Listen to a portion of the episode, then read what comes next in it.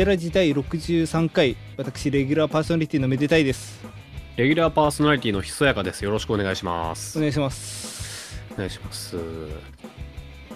イッチで、はい、任天堂スイッチで、うん、今ノックアウトシティってゲームをすごいやってまして。ノックアウトシティ、はい、なんかドッジボールのゲームなんですけど、はいはいはい、なんかフィールド動き回って、なんかスプラトゥーンに近い、なんか FPS 風のゲームなんですけど、そこら中にフィールドにボールを落ちてて、それ拾って敵を狙って投げて、ボール投げて、まあ当てたらライフ1減だけど、ライフ2やったら KO できるっていう。それをなんかこう3対3でやってチーム戦組めて、で、ボール投げられたら基本エイム必要なくて追尾なんですけど、ボールはじゃあそんなに狙ってこうバーンって投げるは必要ないっていう。そうなんですけど、防ぐ方法はなんかタイミングよくキャッチすると、カウンターできるっていう。しかもカウンターはその速い球投げられるんでカウンターされにくいみたいな。でもそれでだから本当のドッジボールみたいな感じで、まあただ当たっちゃったらアウトというか、だけどそうやっていかにこう避けつつこう反撃の目を見つけるかっていう。で味方同士でパスやると基本強い。なんか本当はチャージしないと速い球投げられないんだけど、パスすると即座に速い球だからチャージするよりも速い球投げられたりとか。じゃあ本当に人からもらってもそのままこうポンってやるみたいな、チームワークが大事になってくるっていう。そうみたいなゲームやってて、その友達に勧められてやってて、でたまに友達で通話しながらやってて、はい、もうすごい面白いんですよ。まあそう話聞く限り面白そうですね。そう面白く、だから俺が少ない FPS 系ゲームの経験からしても全然あんまりマイナス要素ないぐらい面白いんですけど、人がいなくて。人がいない。なんかね、同じ人とばっかマッチングするんですよね。過疎ゲーあるあるですね。過疎ゲーあるある。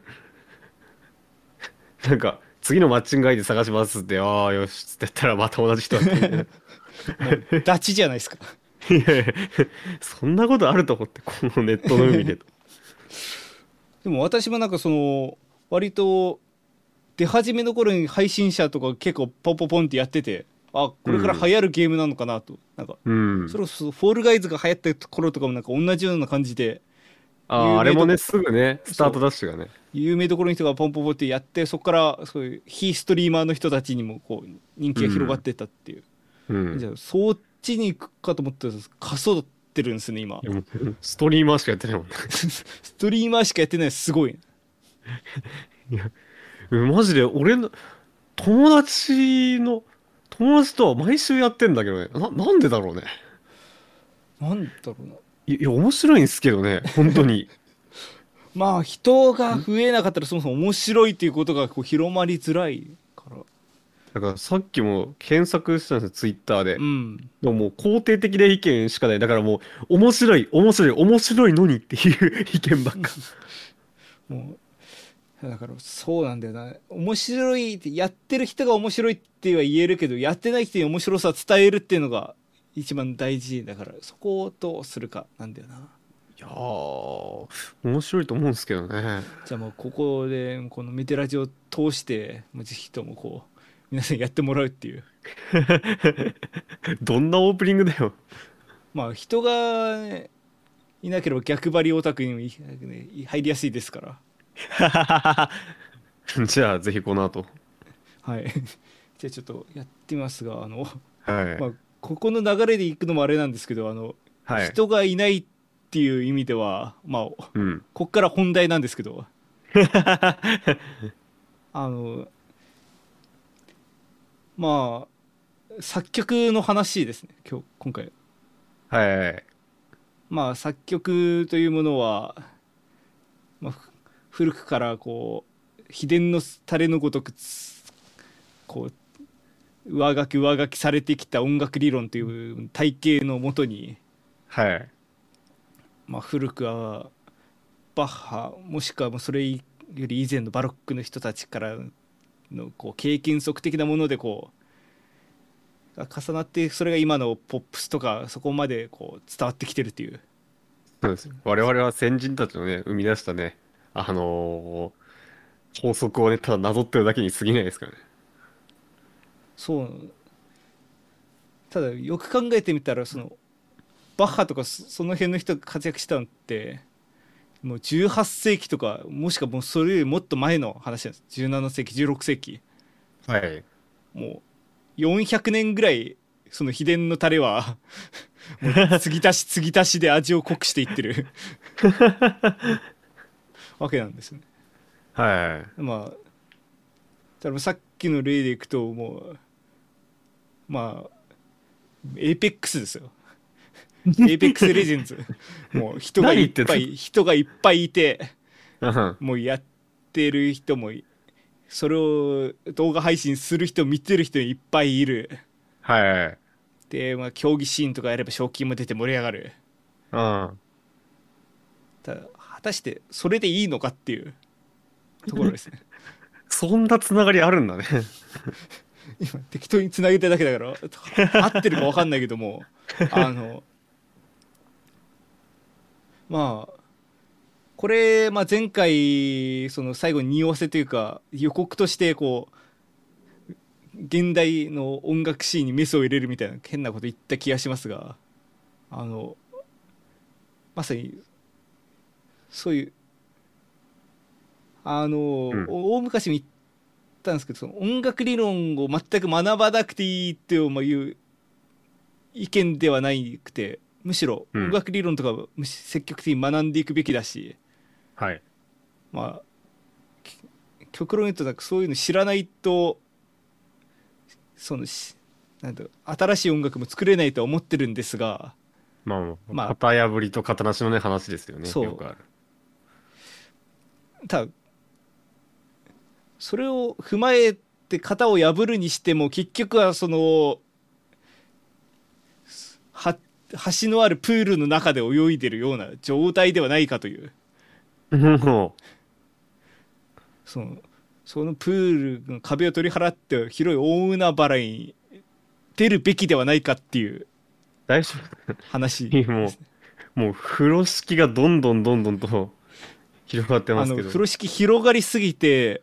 前回で最初企画してた時は前編後編ぐらいでこう、進めていけたらいいなと思ってたんですけど、はい、先に言っちゃいますと多分3部作になります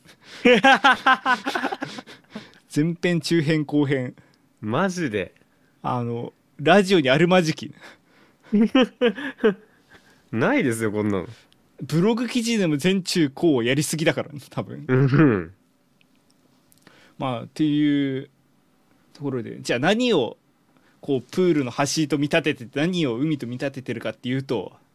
まあ結構ねヒント散りばめられてますけどね。平均率の話ですね。出ました。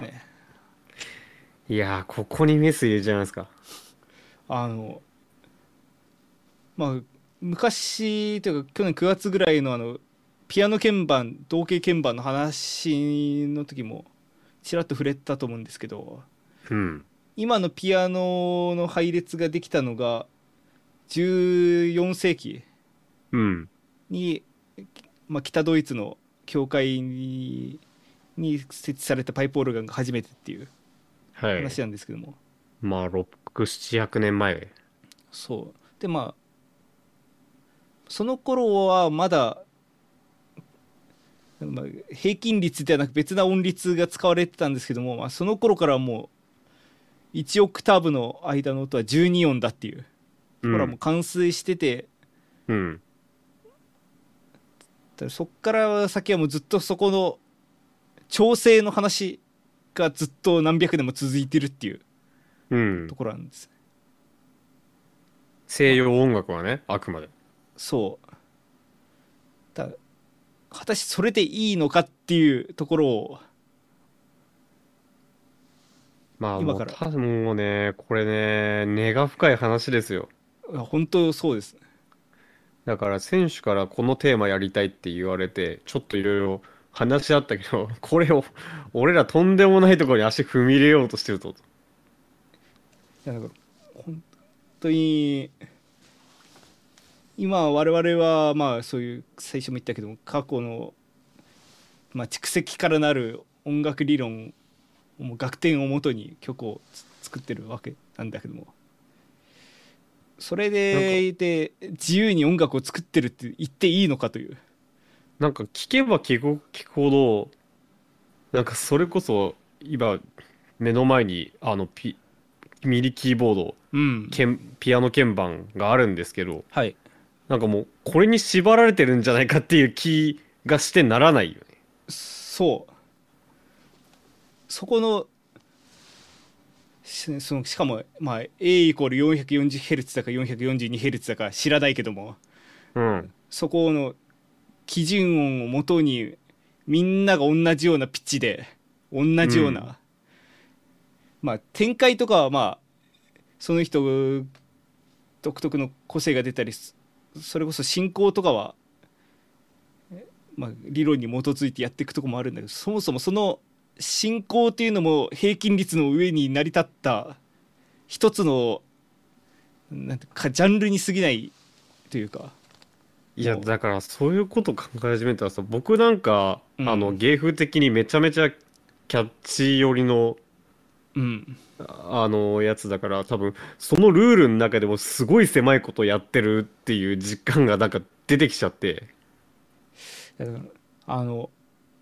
一度そうやって知恵の実を食った人間は罪を背負っていくということになるかのごとく、今日これを聞いてる皆さんにもそこの原罪を背負ってもらおうという回です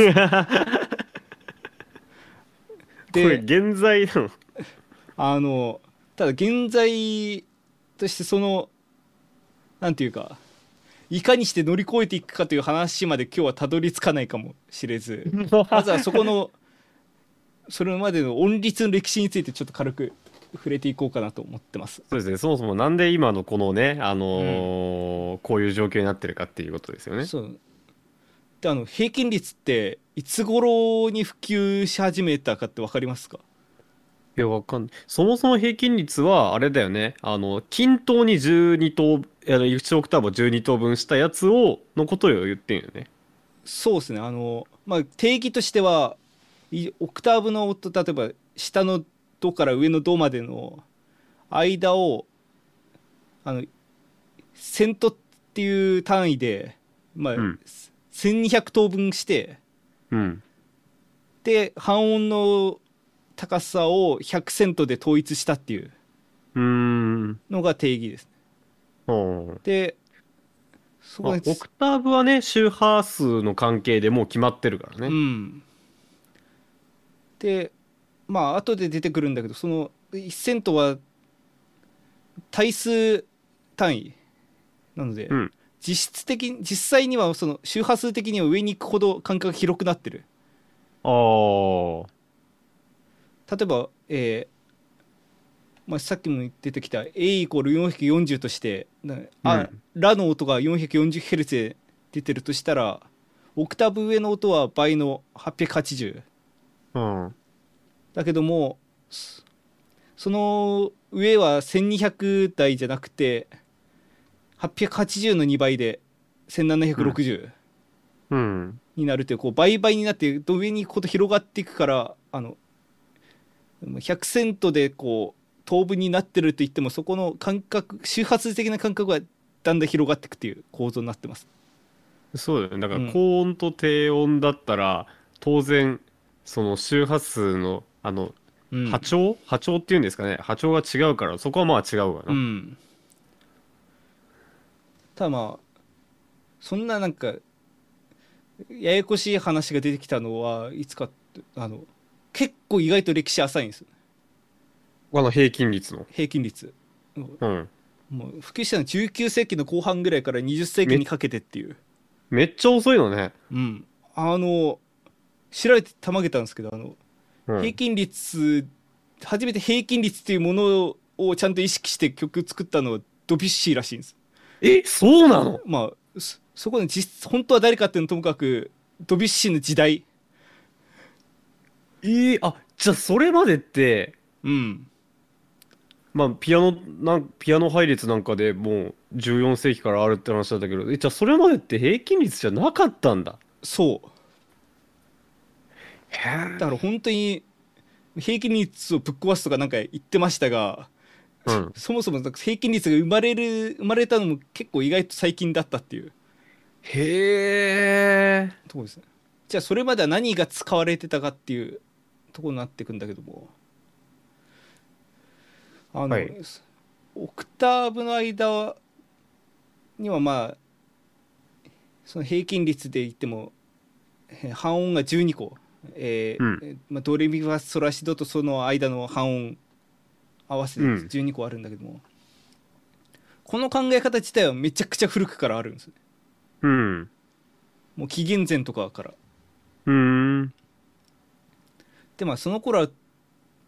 どういう音律が使われてたかっていうと、これはもう名前は多分皆さん聞いたことあると思うんですけど、ピタゴラス音律っていう。ああ。なんかこれあれだよね、音楽の教科書の最初のページの方に出てくるやつね。そう、音楽だったり場合によっては理科とかの教科書に載ってるかもしれない。うんまあピタゴラスとかその辺の時代の古代ギリシャの科学者がこう見つけた音律なんですけども、これの定義とかって多分意外と知らないと思うんですよね。多分名前しか知らない。うん、これっていうのが定義としてはある音の純正な完全5度を連続してこう取っていくっていう、はあ、例えば完全5度っていくとドだったらソになるし、うん、ラだったらミになる、うん、でも下はの完全5度はドだったらファ、うん、だったりこうそういう風に完全5度っていうのはあるんですけど、そこの周波数比っていうのが3対2が最も美しいってされてる。だからそこの3対2の周波数比の美しさに気づいた古代のギリシャの人たちがそれでこうポンポンポンポンって取っていったらどうなるんやろうなっていうことを考えていった時に、まあ例えば C の5度上が G で、その上が D で、その上が A で E で B で F シャープ C シャープ G シャープって上に取っていって、うんまあ、下に行けば C から F、B フラット、E フラット、A フラットとなってくるので、最終的に今言った端がまあG シャープと A フラットで、はい、ピアノ鍵盤的に同じ音になるので、まあ、ここで一周したっていうとなって、ここがまあイメ同音を一緒にすれば12音、はい、だから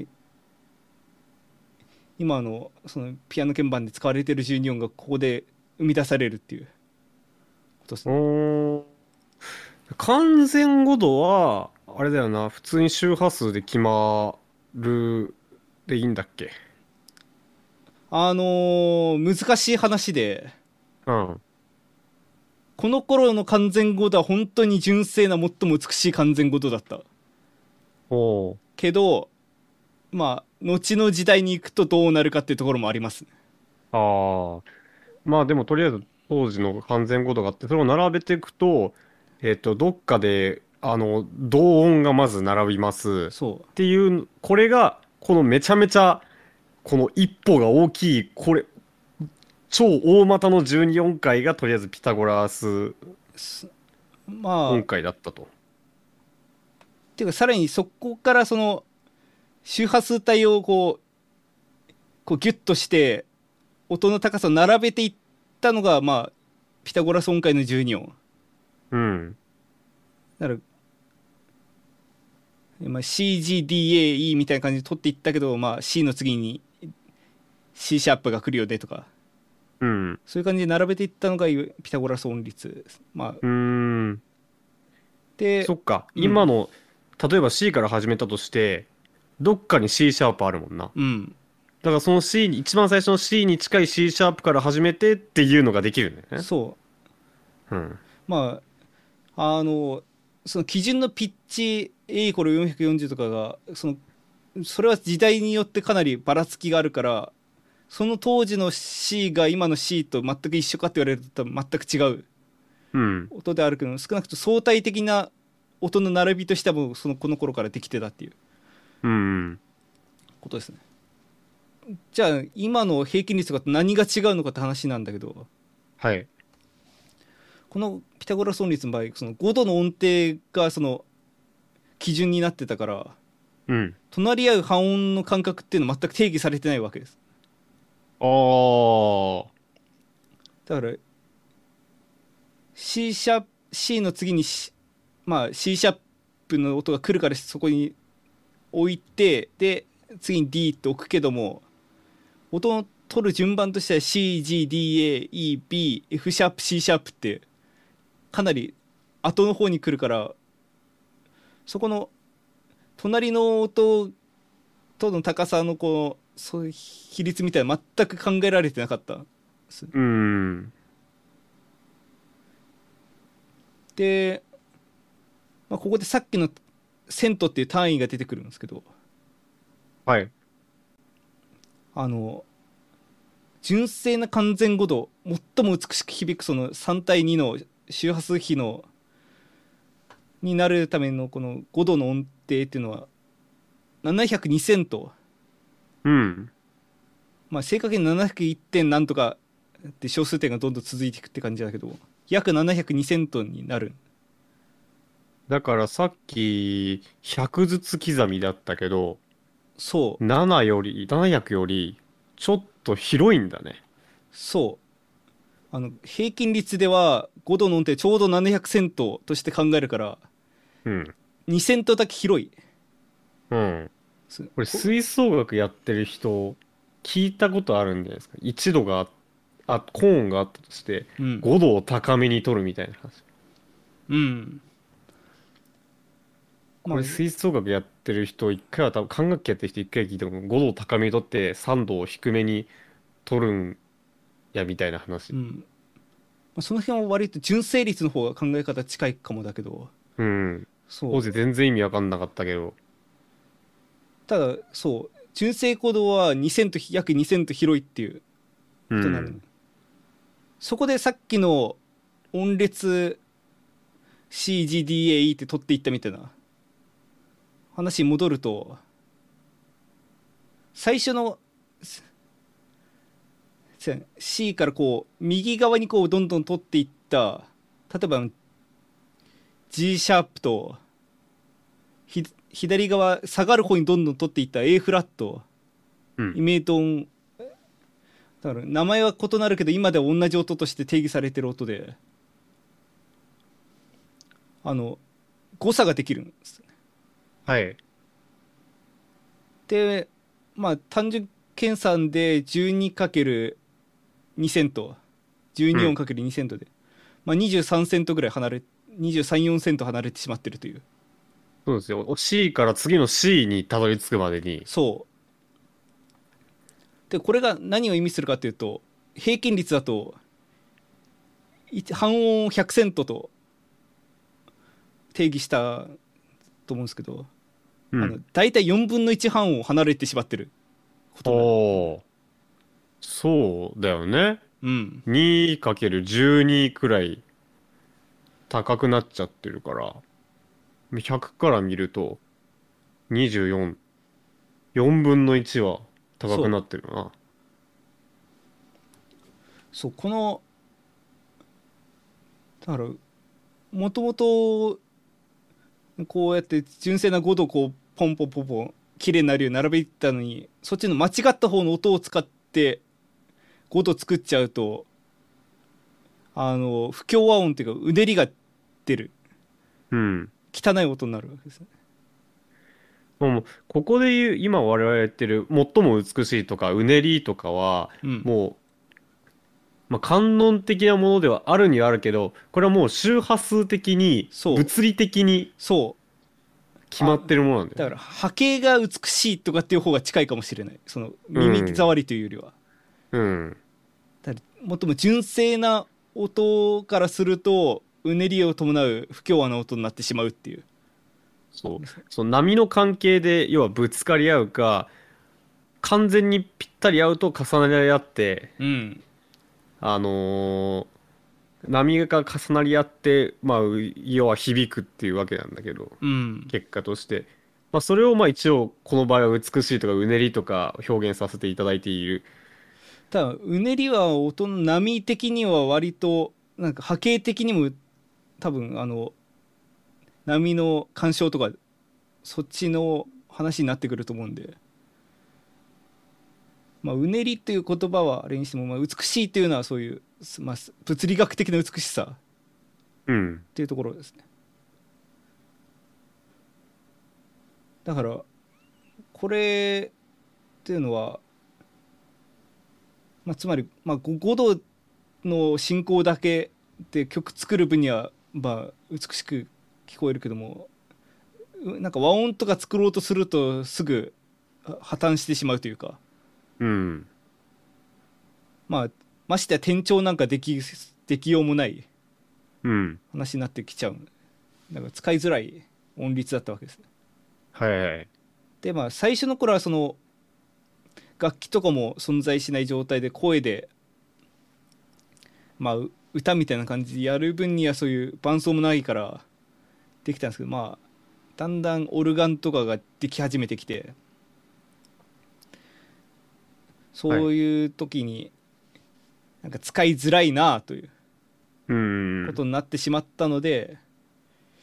さてどうするかっていう時に次に編み出されたのが純正律ですね。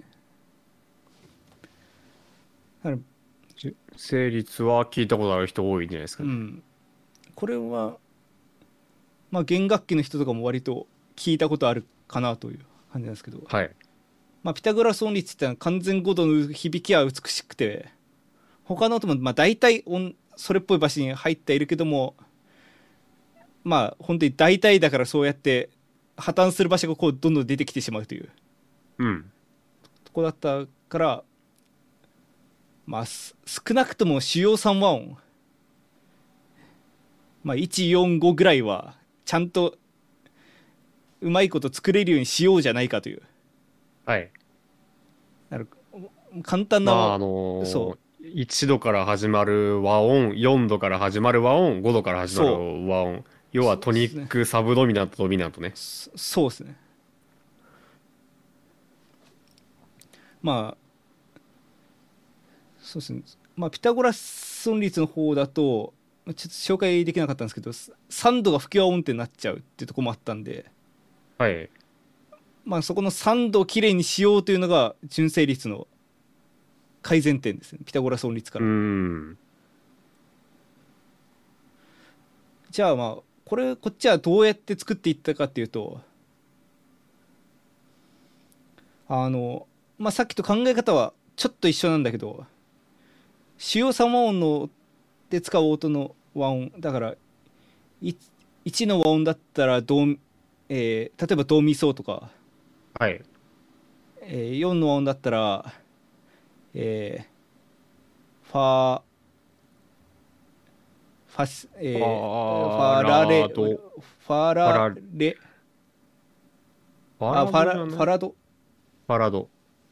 で5だったらソシレのなんていうか周波数比を最もきれいにするように並べて他の音はそこからの相対的な位置で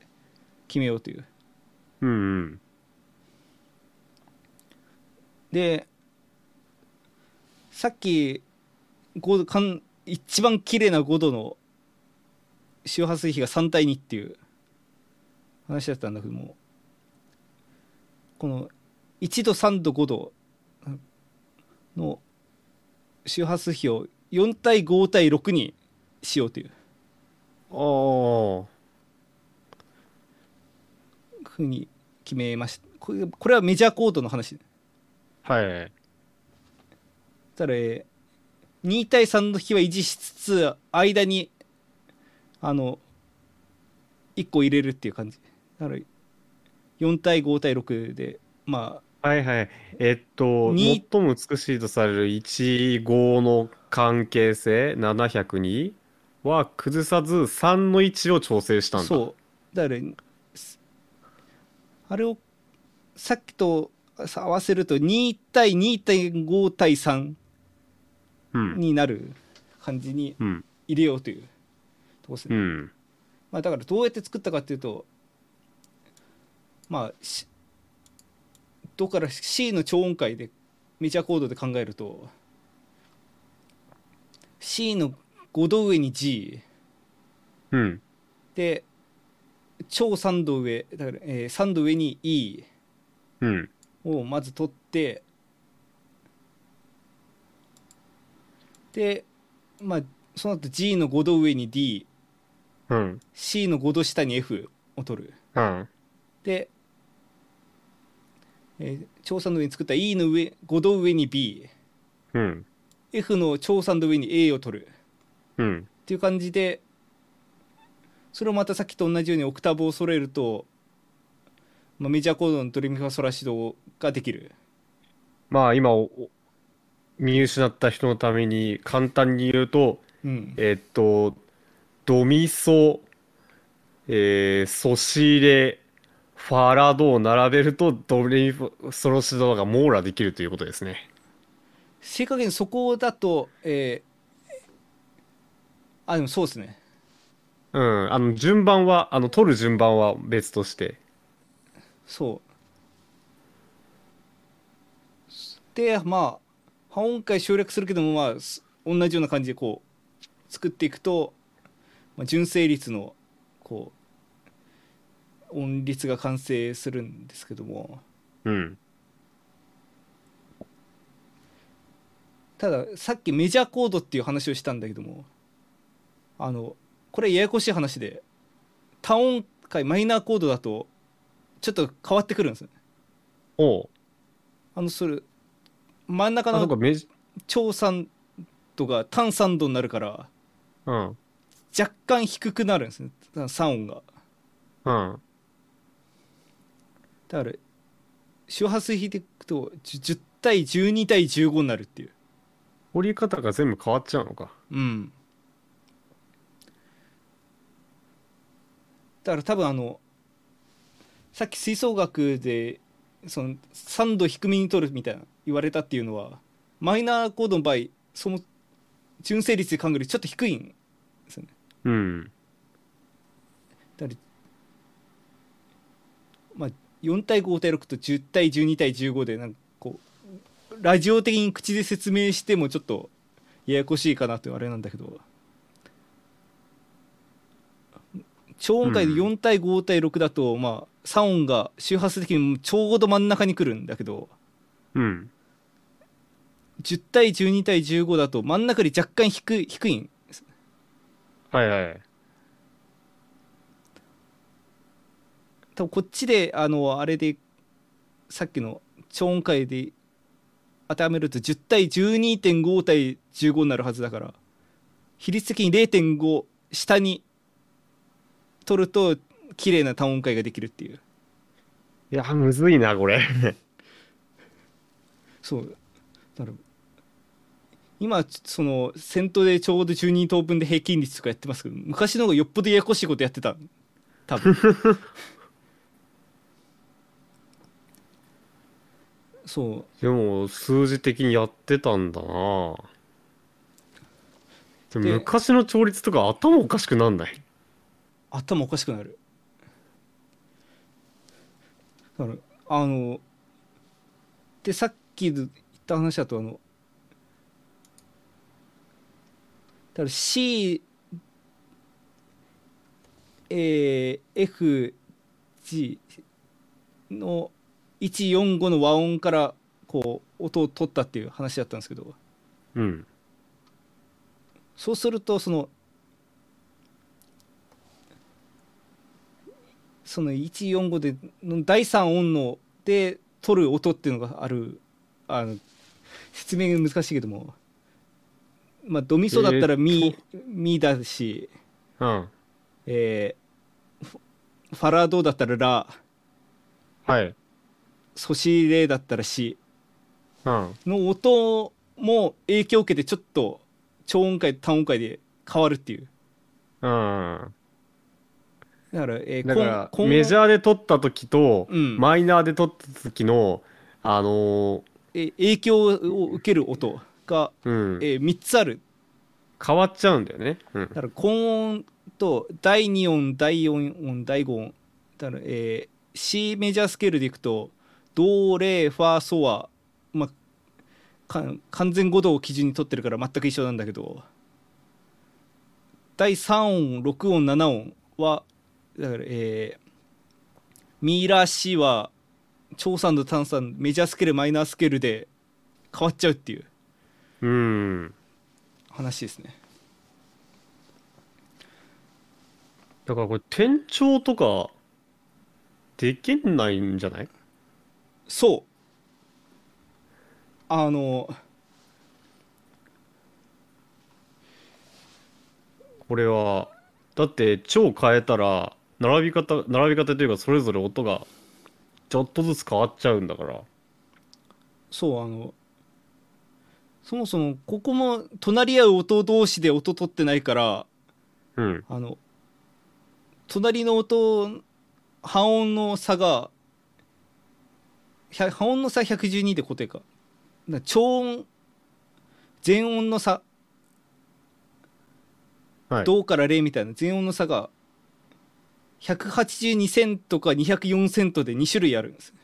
うん。まあ小全音とか大全音とか呼ばれるらしいんですけども。へえ。まあだからそのせいで、まあ平均率を知ってる我々からすると、普通に音階でドレミファソラシドとかって弾くだけでもなんかちょっとガタついて聞こえちゃうとか、いうのもあってんす。あと何よりも今言ってくれた転調の部分です。うん。もう超ずらした瞬間その全音の差がバラバラになっちゃうから、もう崩壊してしまうっていう。今やってるドレミファソラシドをレから D から始めてドレミファソラシドってやったらもうめちゃくちゃになっちゃうってことだよね。うん。でさらに言うと。まあ、C メジャーでいくと両方とも第3音で取った音、違う第3音じゃない、取っていった端と端の音、さっきのイメド音みたいな感じで、取っていった端の端の D と A レとラの完全語とが680セントになっちゃうんです。680短い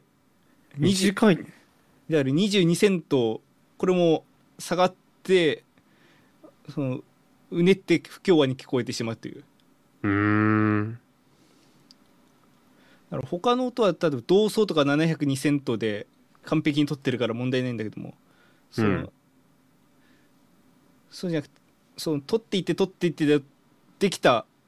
結果としてできたところが汚くなっちゃうっていう問題もあったりで。そっか、この作り方だと同奏は絶対綺麗だし、ラーレは綺麗だし、ファードは綺麗だけど、そうやって並べてった結果、レから見た完全語度は本当はラの位置にはいない。そう。だからもう転調というか曲の進行としてもそうやって制限される分が出てきてしまう。はあ。皆さん今更なんですけどメデラジの自由研究会は目の前に鍵盤を用意して聞いてください。私も今目の前の鍵盤見ながら喋ってるんで私も目の前の鍵盤見ながら喋ってるんでそうなっちゃって、まあ結果的に、まあ、ピタゴラス音律ほどではないけども曲の進行がその調律の制約によって制限されちゃうっていう。そうですね。ただまあそれでも音が綺麗なの確かだし、調律によらない楽器では、いまだにさっき言ったみたいにこう5度高く取れとか3度低く取れとか、そういうことで美しい響きを作れるっていう、これなんで比較的今でも使われてる音律ではありますね。なるほど。だから和音はね、物理学上綺麗に聞こえるから、和音単体で見たらね、使うこともあるのかもしれないですね。で、実際できるかはともかくとして、バイオリンとかだったらその、フレットレスでその場で音程を微妙に変えられはするので、転調したら転調した先の音の取り方をすれば、実質的にそこの辺の制約がなくなるっていう。管楽器も一応決められてはいるけど、息でピッチの上げ下げは若干できるんで、その辺の調整もできると。そうですね。だから本当に鍵盤楽器とかは、その辺の制約もろに受けてしまうけども、そういうところもその吹奏楽とかオーケストラとかでなんか微妙な音程を要求されるところがある一因ではあるかもですね。生地できちゃうから。ただそれにしてもこれも使いづらいという話になりまして。はい。で、うまいこと調整できないかという話になってきて、できたのが中禅音律っていう。中禅音律聞いたことあります？まだ平均率いかないんですね。ミーントーンとも呼ばれるやつですね。いやちょっと初めて聞きました。これが実際はバッハとかの時代からドビュッシーの時代に至るまで使われてきたやつです。じゃあその時代のやつって純正律じゃないんだ。そうなんです。意外とこのミーントーンの時代が長くて、純正律っていうのはそうやってずっと使う人は使ってはいたものの、時代としてはちょっと前っぽいんですよね。へえ。じゃあそれこそモーツァルト、ベートーベンとかはその世界中禅律で、そう、中禅音律で生きてた。へえ。で中禅音律の話に入る前に、そう懸命な読者長州諸君からは、じゃああれはどうするんだと急に論文みたいになってる。かのバッハ大先生が出してる平均律クラビア、あれはどうなっとんねんと読者聡明すぎるパターンじゃないか、いつもよくあるあの時代に平均律っていう言葉を使って曲を作っとるやないかいという声があるかもしれないんですが本当聡明な読者聡明なこと想定されすぎ問題ねこれも初めてでびっくりしたんですけど、誤訳らしいんです誤訳。そう、バスとかバッハが平均律を使ってやってたみたいな話って誤訳なん？この平均律クラビアっていうのが、ちょっとドイツ語なんで読み方あれかもですけど、ドイツ語の現代で、ダス・ウォルテン・テンパリーテ・クラビアっていう、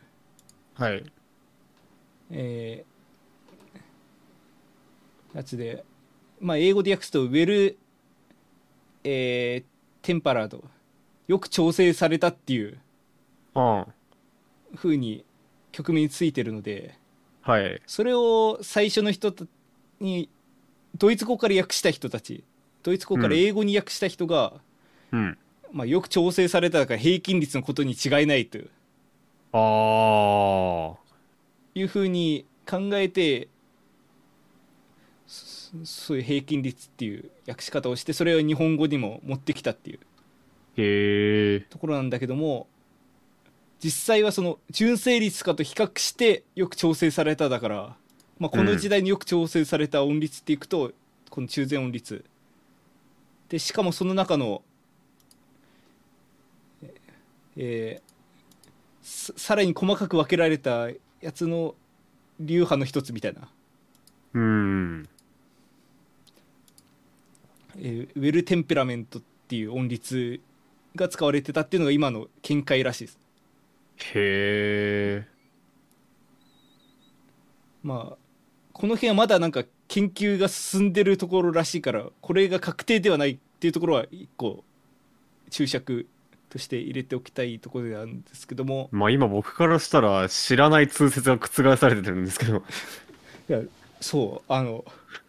意外とその辺の音楽考古学みたいなところもずっとこう議論を重ねてやってるらしいんで、まあ、興味があったら論文とか読んでみたらいかがでしょうか。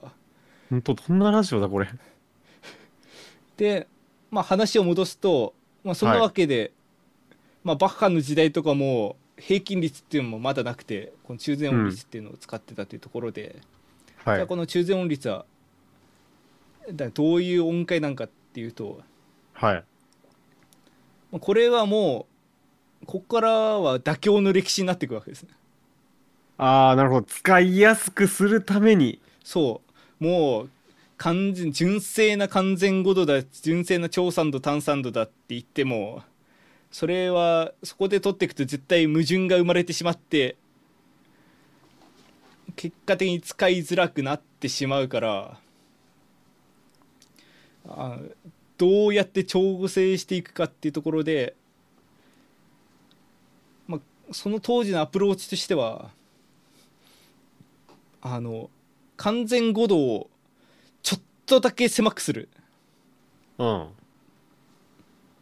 ていう方法をとってて、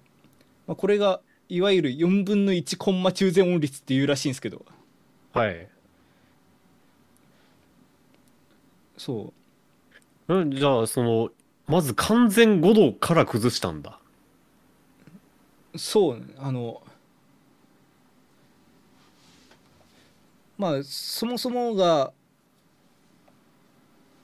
で、ただここでは一応長三度を守ったっていうところはあって、だから長三度守って、その代わり完全5度をちょっと削って、うまいことも調をやりくりしましょうねっていう。それやったらなんかいろいろ解決するの？この辺調べまくったんですけど、計算式多くてちょっとこれ調べ始めてから今日この放送に至るまでに理解がしきれなかったから、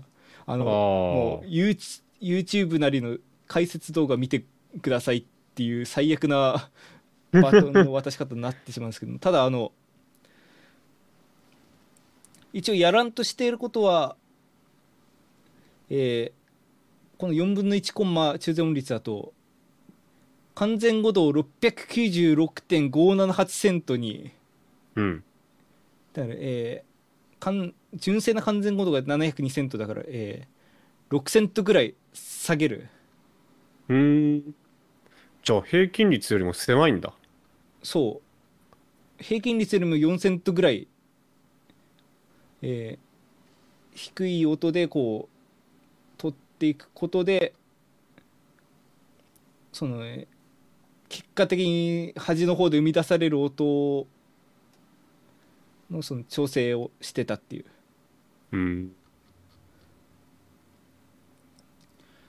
ただこの時代のややこしいところは、一応これが競技での中禅音律4分の1コンマ中禅音律っていうのがなんですけど、他にもその流派がさっき言ったみたいにこうバーってできまくってた時代だから、まあでもなんか聞く限りいろんな解釈が生まれそうな方法ではあるよね。そう、多分ツールとして使おうっていう時に必ずしもこの方法じゃなくていい感がすごい。だから今の場合はその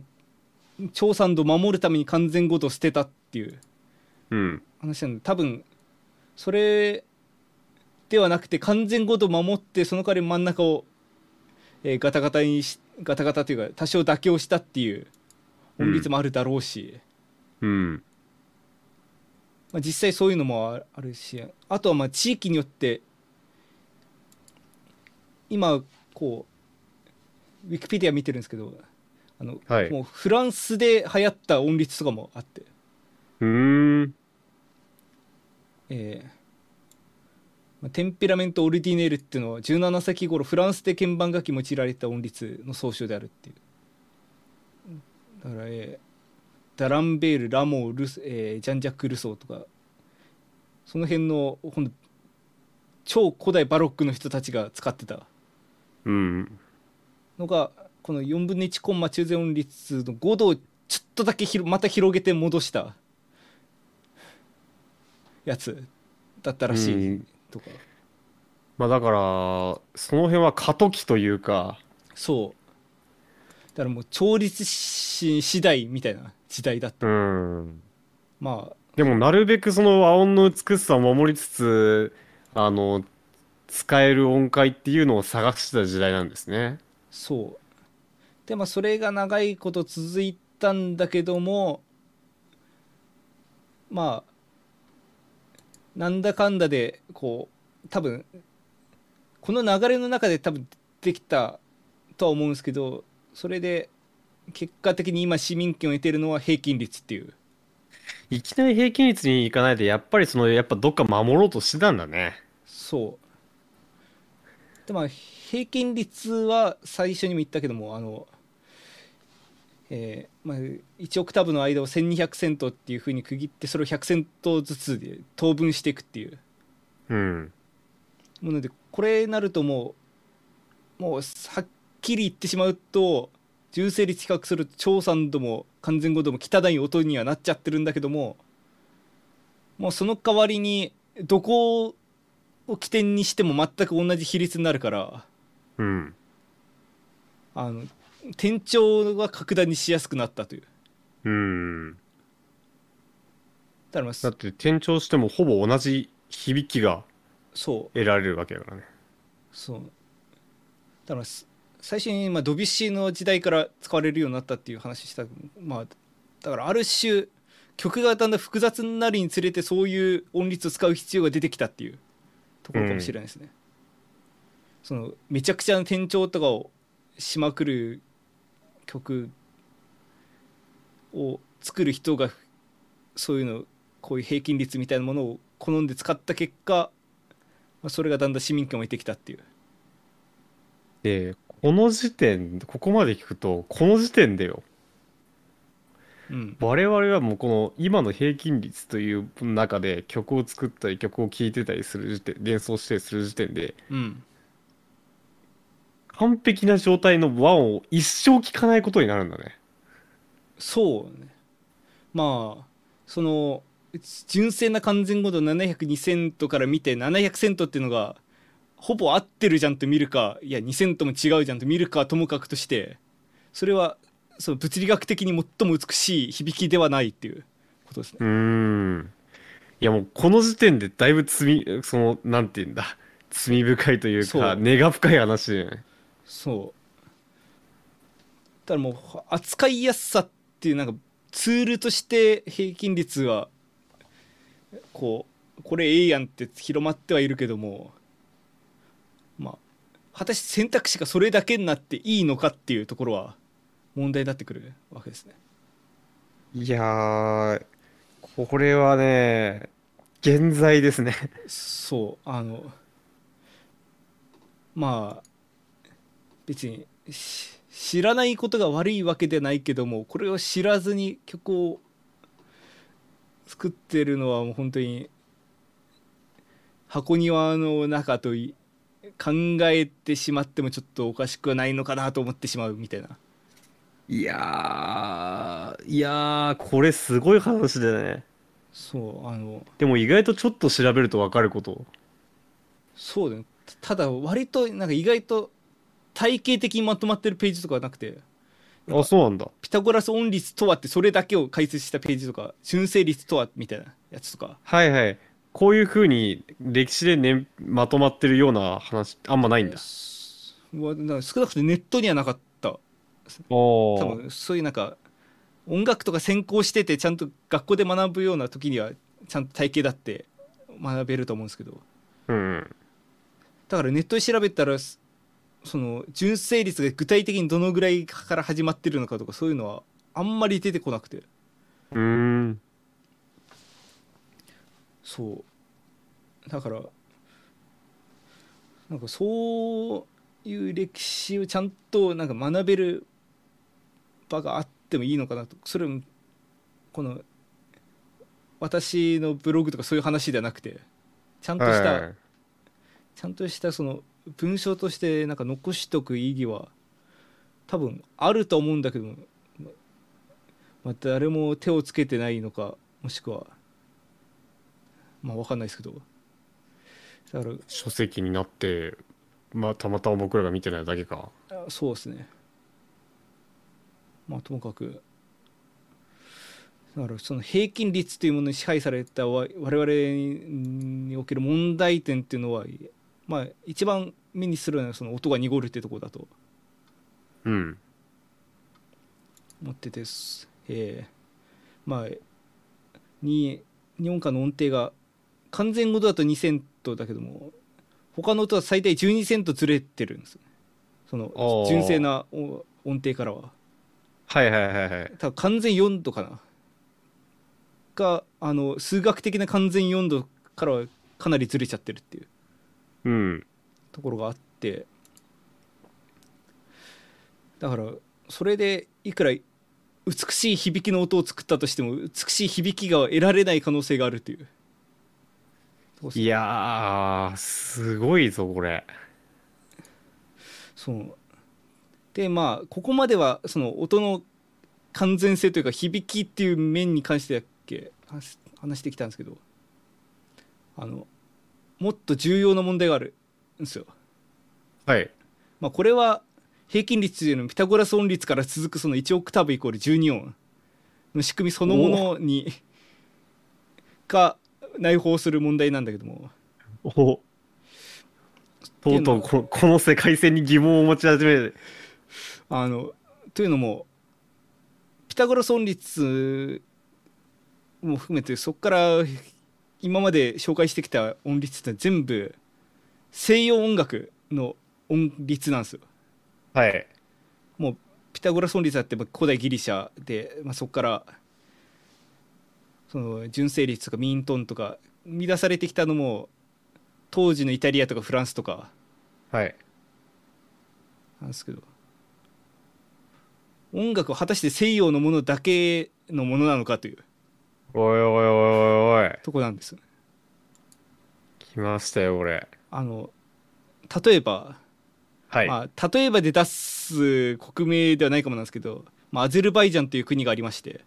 はいはいはい、ありますね。そうですね。まあ、アゼルバイジャンにもまあ民族音楽というものは存在するんです。アゼルバイジャンのこと何も知らないな思えば。そうアゼルバイジャンにタールっていう楽器があって、あのギターみたいにフレットがある弦楽器なんだけども、うん、フレットが輪ゴムみたいに芝に巻かれた状態になってて、うん、だから曲によってフレットの位置が変えられるんですよ。ああなるほどね。打ち込んでないんだ。そうだからというのもアゼルバイジャンではオクターブ間だからドから上のドまでの間が17に分割されてるんですよ。おおだから素数じゃん素数のところに食いつくかともかくとして17に分割されたから西洋音楽よりも5個多いんです。いやすごいな。でもさらにそんなにあれだよね、西洋からは離れてもいないけどね。あそこまあ本当に中東というかもう西アジアくらいの場所だと思うんだけど、うん、だからその曲によってフレットの位置を変えてそのいろんな音楽聴けるようにっていうんでそういう民族的な楽器ができてきたわけなんだけども、うん、まあつまり言ってしまうとピアノじゃ弾けないわけなんですよ。はい。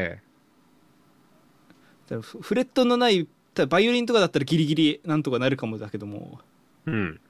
そういう地元に伝わる民族的な楽器っていうものを使わなければ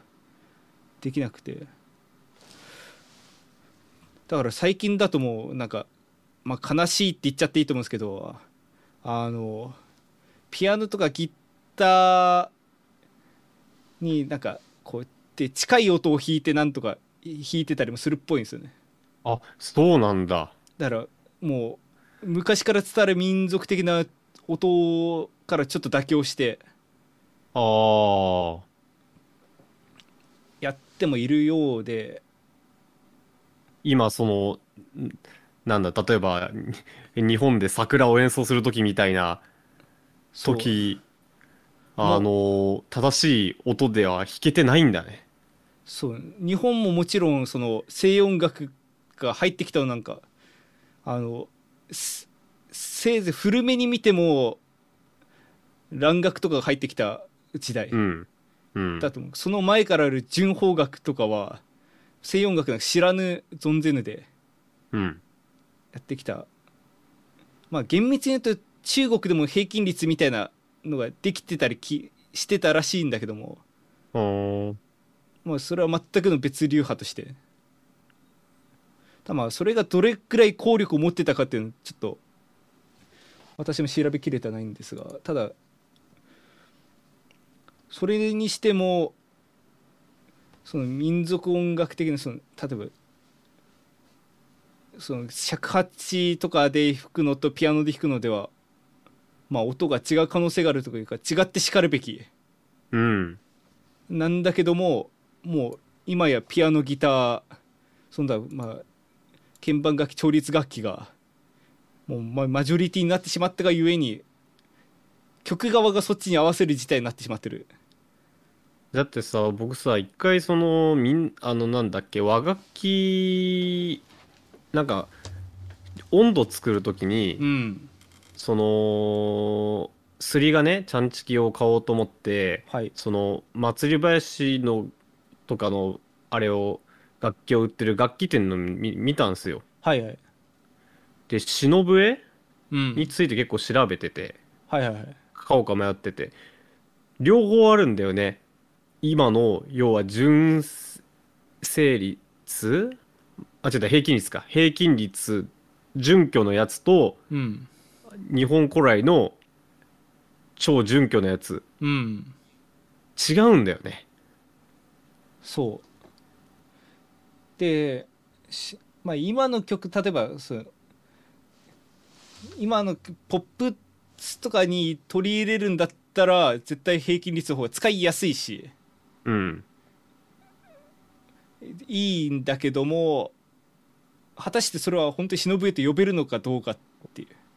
今両方作られてるし売られてるんですけども、うん、そうだからそっちの、まあ、日本古来の調を弾いてこその忍笛であり、まあ、民族音楽であるっていうところはあるんではないかなというふうにも思ってて、うん、まあだから強い言葉を言ってしまうとまあ、西洋音楽というそのマジョリティによる民族文化の破壊強い言葉を使うとそう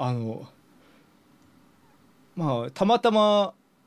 その西洋音楽が、まあ、クラシックという形でまあ規模が大きくなって、そこでのいわゆる音楽理論というものの体系が広がったことによって、まあ、お前もそうだよなっていう風な押し付けが行われてるんではないかというお前も平均に使ってるよなっていう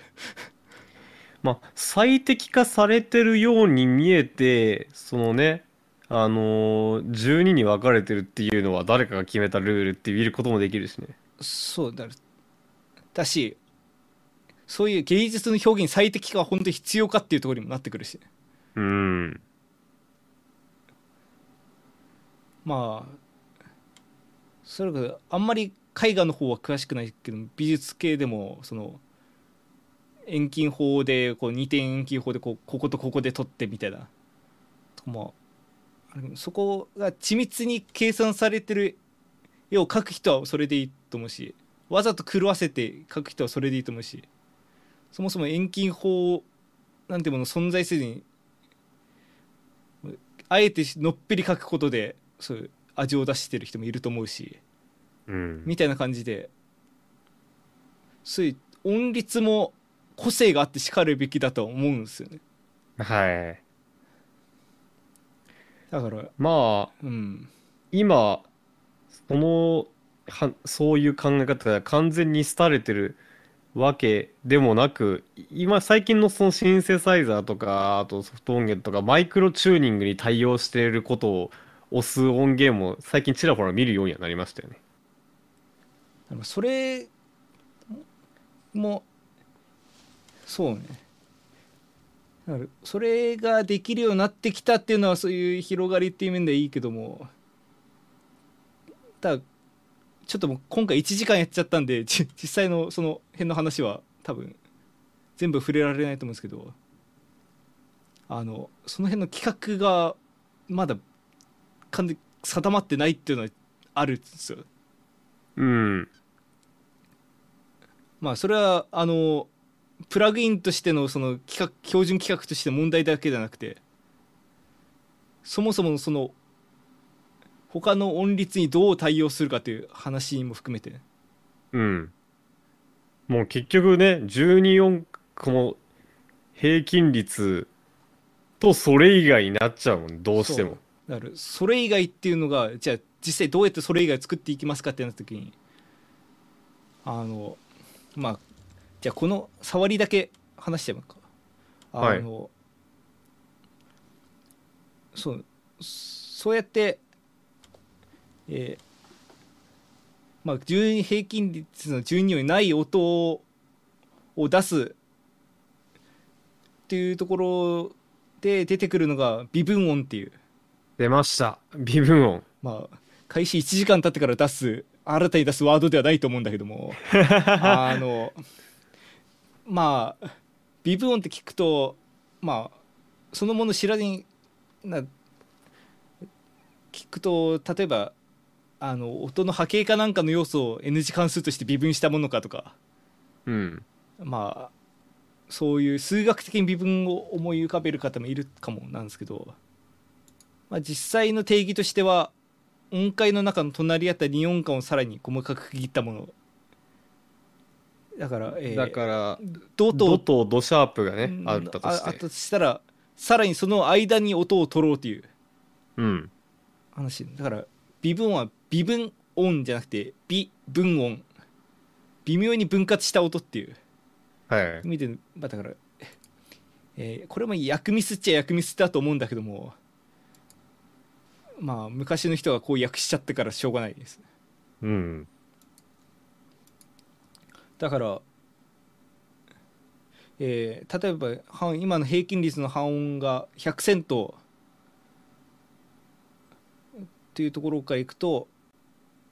さらにその50セントの位置に音を1個足すみたいなことですね。うん、でまあ一応定義としてはそこの音は四分音って呼ばれる。あ、そうなんだ。半音のさらに半分だから4分の1だから四分音。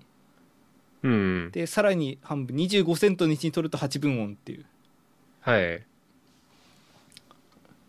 で一応西洋音楽の中でも定義はされてて、楽譜の記号としてあるんだよね、それぞれシャープフラットみたいな。まあ定義されてるというか、まあ西洋音楽というかもう戦後ぐらいの話にはなってくるけど、うんまだここもなんか過去にこういう音を使ってみようというところでバロック期から一旦らしいんだけど、まあ大衆受けせずに散っていった。なるほど。でやっとそのまあシェーンベルクとかがまあ12音階っていうとか無調とかを提唱するようになって、もうその調というものが崩壊していったところで。ここに改めてスポットが当たって、だから最近のそのいわゆる現代音楽の作曲家なんかを割と積極的に使ってはいますね。ああ、そうなんだ。なるまあ言って分かるか分かんないですけど、グロリア・コーツとか死にとけとか。ああ、分からないですね。まあ、グロリア・コーツだったと思うんですけど、微分音のための、シンフォニーみたいな、そういう名前副題をつけた高級曲も作ってるぐらい。へえ。まあただまあもう12平均率に飼いならされた我々の耳ではそれを受け入れられないのがちょっと今の反応だったみたいに、あんまり市民感まだ得られてないんですけど。強い言葉多いですね。わかんない、なんか自分が思ったより切れてるのかな、この件に関しては。わかんないけど今の現状に。そうだからアクセント的にはさっきみたいにそういうなんか臨時記号みたいな感じで半音用の記号を使ってっていうところを使えるんだけども、まあ言っちゃえば取り扱いが難しいんですよね、微分音って。うん、その局地に1音だけとか数音アクセントみたいに入れるんだったらまだいいんだけども、無秩序に例えばもう普通の音楽の臨時記号みたいなのに適当にパッパッパッってつけていっても、もうそれは音楽になりづらいというか、うん、よっぽど難しいんですよね。だからそれは何でかっていうと、そもそも平均率の上でその微分音というシステムを使おうとしてるから難しくなっちゃうっていうことなんですね。そうだよね。あんだけ頑張って最適化したその平均率のから逸脱した音を使おうとしてるもんね、わざわざ。そうだからもう微分音というか12音にない音を使おうとするんだったら、12音のシステムをじゃないとこで使うっていうのが一番いい。うん。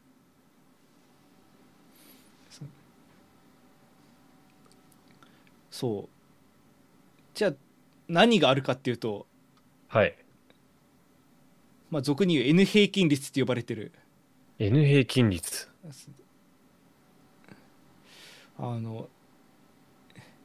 の辺とりあえず頭出しだけして詳細は次回以降に説明するんですけど、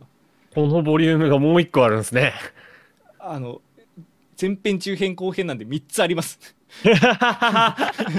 半分言ってないです皆さん。まあ N 平均率、その平均率システムを12音じゃない音で作ろうという動きですね。ああ、だから等間隔に音を取っていくんだけども、その流度を変えるっていう。だから一般の平均率が10を12平均率とした場合に、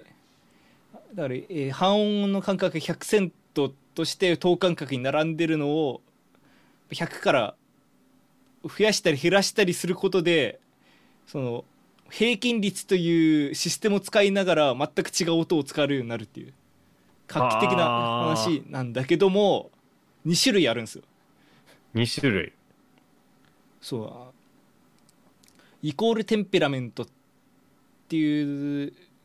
の、この辺は日本語訳もないぐらいの話なので全部あれなんだけど、等間隔に音を作っていくっていうアプローチですね。うん、だからある音程で A イコール 440Hz だとしたら、例えば、間隔を250セントにしようと考えたら、うん、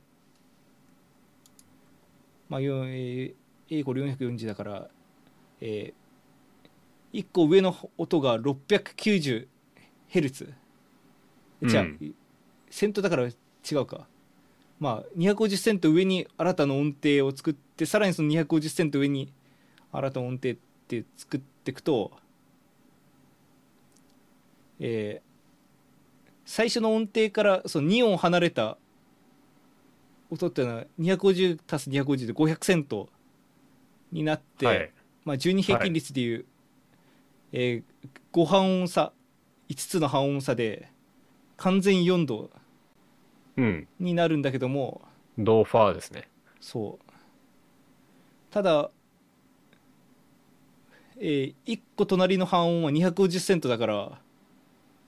2.5 半音差になるから12平均率で存在しない音程となるっていう。おだからそうやって、250、500、750セントがそうやって差を作っていくことで生まれる音律っていうとこなんだけども、こっちの方法だとオクターブが無視されるんです。うん。だから250、50、750、1000、1250っていくからオクターブになるはずの1200が飛ばされてしまうので、まあオクターブすらも考えない作り方ができる。だから12平均率でいう4度体積ってやつがあるけど、うん、それのもっと厳密バージョンで。そうですね。だからまあ本当にそういうオクターブなんていうシステムもいらねえんだよっていうような尖った人たちとかはこっちを使ってる。使ってるんですか？いや、使ってるかとにかく存在してる。ああ。けどまあオクターブは欲しいじゃないって人もいるわけです。まあそれはね。でオクターブは欲しいじゃないっていう要望に応えたのが、イコールディビジョンズ・オブ・ザ・オクターブオブジーか EDO って呼ばれ、頭頭文字取って誰が呼んでるんですかね。これは割と論文とかもある。あ、そうなんだ。でさらに言うとN 平均率っていうとこっちを指すことが多いです。言ってしまうと。へえ。これは結構総称的な感じなの？こっちはオクターブの間の、分割の粒度を変えるっていう方式なんですね。はいはいはいはい。だからオクターブは完全に固定として、その間を何等分するかで、うん、その間隔を決めていくっていう。うん。だから例えばまあアゼルバイジャンのオクターブ、その音階は、不均等率、その音の間隔がバラバラだからちょっと違うんですけど、まあそれと同じようにオクターブ間に17音ある17平均率 17EDO を作りたいなと思った時には、まあ、基準音とそのオクターブ上の音の間に等間隔に16音が入ってくるっていう、うん、ことになります。だからなるほど。そうなると、計算すると間隔が 70.6 セントになるんです。その1音同士の。だから、はい、今の12平均率の半音よりも、まあ、10分の3ぐらい低い、うん、低いというか短い間隔になったのが積み重なっていくっていう。半音の 70% ずつが。そうで、まあアゼルバイジャンの例出してるんですけど、なんで17っていう例出したかっていうと、うん、17から数えて7番目の音程がだから、7半音という言い方もあれだけど、7音上の音程が約 494.1 セントになって、あれ 494 ってことは、12平均率完全4度と近くなる。はあ。2i イコール500で。じゃあである意味その何分割しよう先行に見えて、うん、理にもかなってるってこと。そうでさらに10番目の音程が約 705.9 セントになって完全5度と近くなるんです。ああ。もう綺麗というか、まあ12平均率システムでも対応されるであろう完全4度と完全5度が、まあそれっぽい音が取れるから、まあそれなり耳障りを現状の我々の腐った耳でも保ったまま新たな音を使えるっていうんで、意外と使われてるって言い方していいか分かんないけども、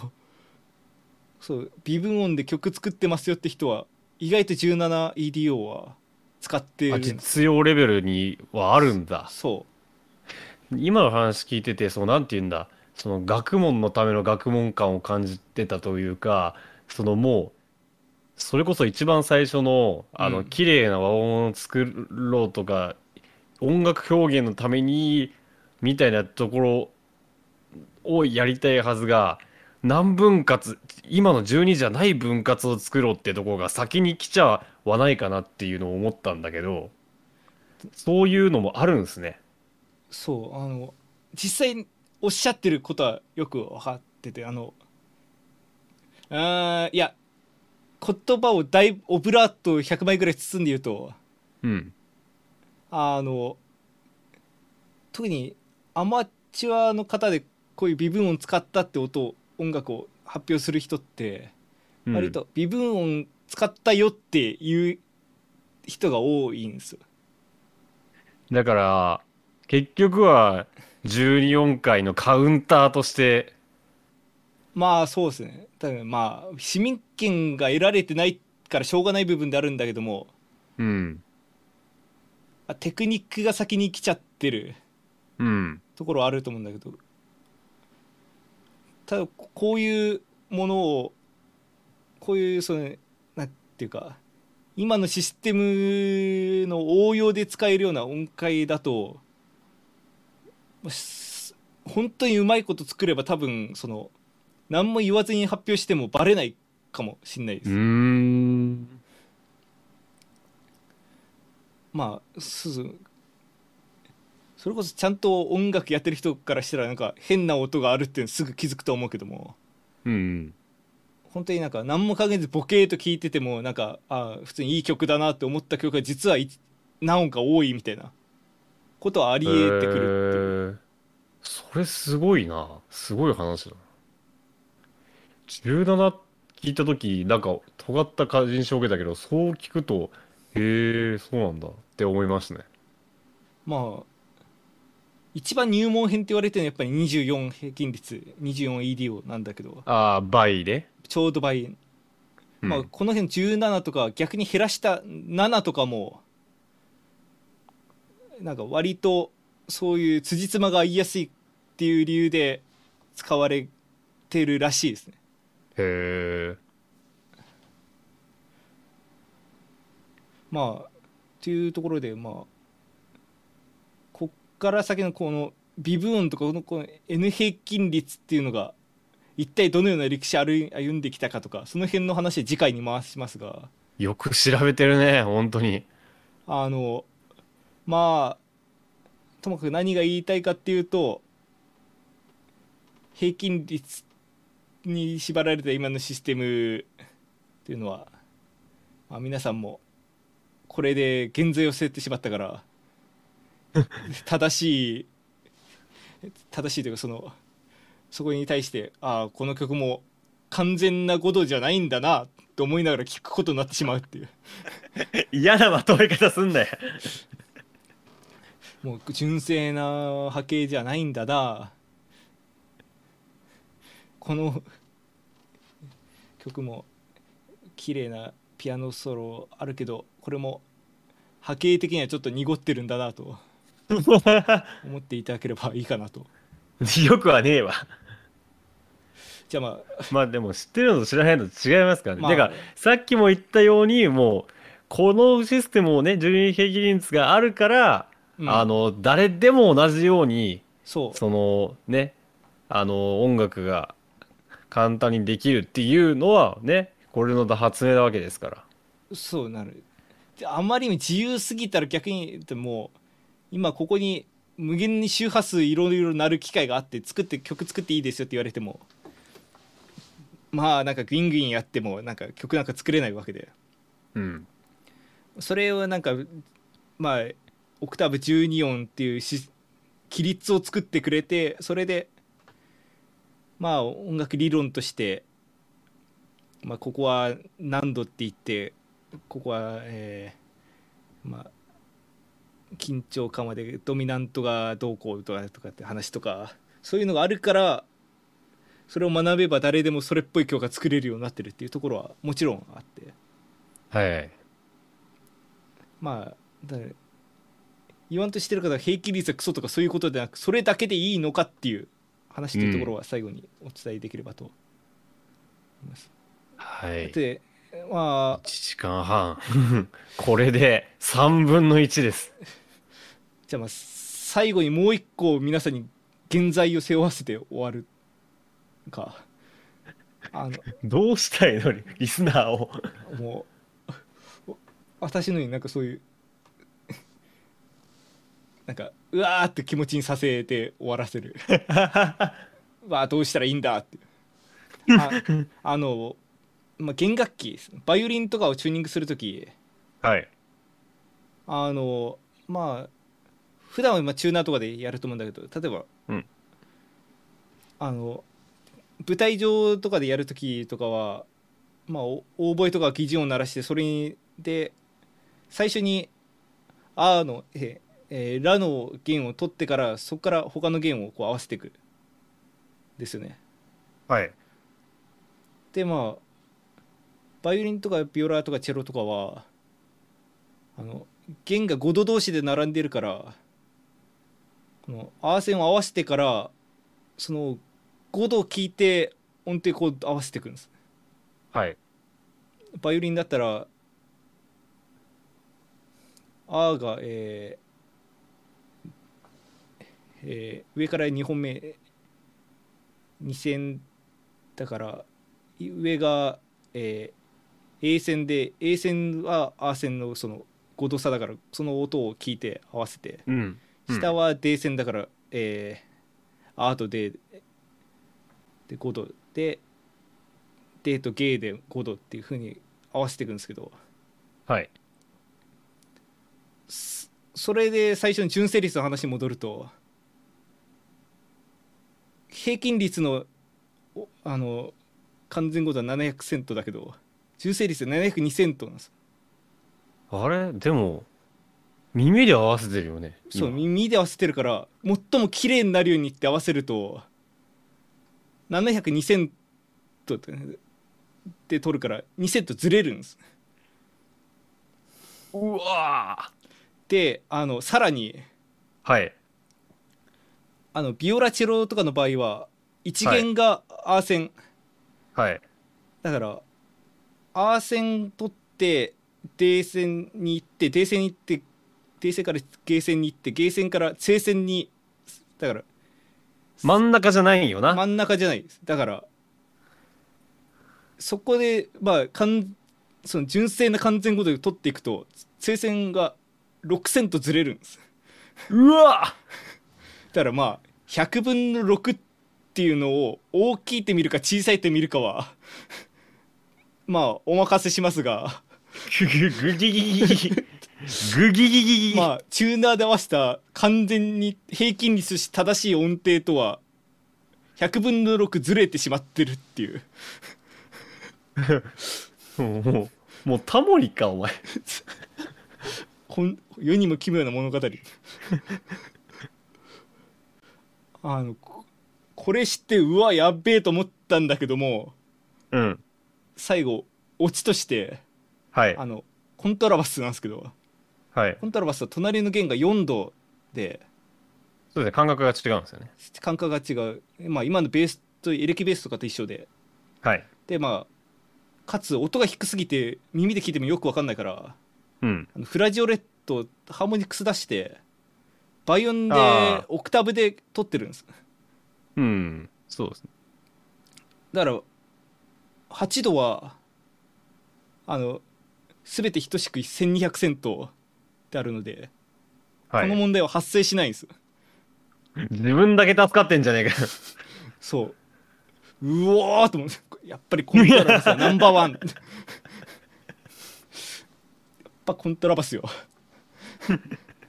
いやこ N1 そうまさにそれよそれじゃねえわまあというわけで、まあ、コントラバスで唯一正しい音を出してるのか、はたまたずれてても気づいてないだけなのか、ともかくまあさっき言った100分の6とか2とかがどれほど影響するかは正直影響しないと思うけども、まあ覚えておいて、そもそもね、まあ、どれだけの人がそれを正確に合わせてるかっていう話ですけどね。そう、それになんかその100分の2程度だったら指の置き場所どころか指のコンディションとかでもだいぶ変わってくると思うので、うん、まあ影響はない、まあ、ないと思うというかないけども、まあ覚えといっても損はない、うん、なっていうところで、皆さんに新たな原罪を背負わせたところで。信じるか信じないかはあなた次第です。というところで、ここから先の、微分等の詳細の話は中編にお渡しします。はい、こうご期待でございます。はい、このラジオの感想は、Twitter のハッシュタグメデラジでぜひつぶやいてください。メデがひらがな、ラジがカタカナです。はい、ご意見ご感想等はメールでも募集しております、メールのフォームの方を作っておりますので、メデラジのホームページのトップページから、ご参照ください、メールアドレスからの、送信の際にはめでたい@mail.aprz.xyz へ、送信をお願いいたします。有識者からのツッコミを募集しますか？そうですね、まあこの辺ちょっと付け焼き場の知識も多いんで、 お前間違ってるぜとかっていう場合はぜひご指摘いただければと思います。はい、まあちょっと今回私能弁で収録臨ませていただいて非常に面白い話聞けて、ちょっ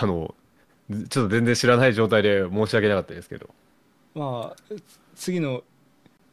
微分音の時はもうバッチリバチバチに学習してきてくれるというところで期待してます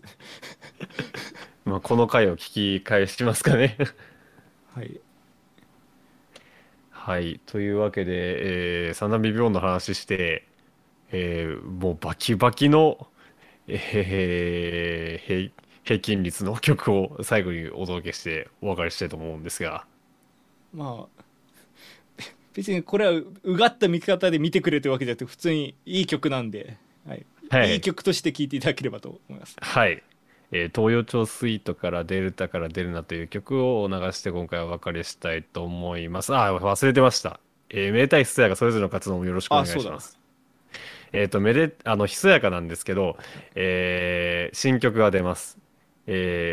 高峰ゆりさんと私ひそやかピアニストの小山悟の、ユニットチームポールスター久々に曲を出します。高峰ゆりさんの初のシングルアノニマスという曲がカレンダーで言うと6月の17日木曜日に、YouTube でプレミア公開、そして配信開始がその後になるんですかね、なります。さらに今回は動画が、動画を作っていただいておりまして、ボンタさんという方が作っておりまして、私もすでに見させていただいてるんですが、とんでもない作品になっております、ぜひぜひ、プレミア公開、まあ、間に合わなくても、後々サブスクと、YouTube ぜひご覧になってください。よろしくお願いいたします。ひそやかは編曲です。はい、めでたいの方、まあ、今回お話した調律の話とかまた、まあおそらくでも前編終わってから長くなるかもなんで、まあ、小分けにするかもしれないんですけども、まあ、メデブロ私のやってるブログの方で公開しようと思っております。まあ大体ほぼ内容一緒になるかもなんですけども、まあこう口頭では伝えきれなかった部分とかを、画像とか入れて保管する予定なので、また完成しましたら報告いたしますぐらいですね。はい、はい、そうですね。というわけで、デルタから出るな、お聞きください。はい、第63回今回もご視聴いただきありがとうございました。ここまでの私めでたいと、私ひそやかでお送りいたしました。ありがとうございました。ありがとうございました。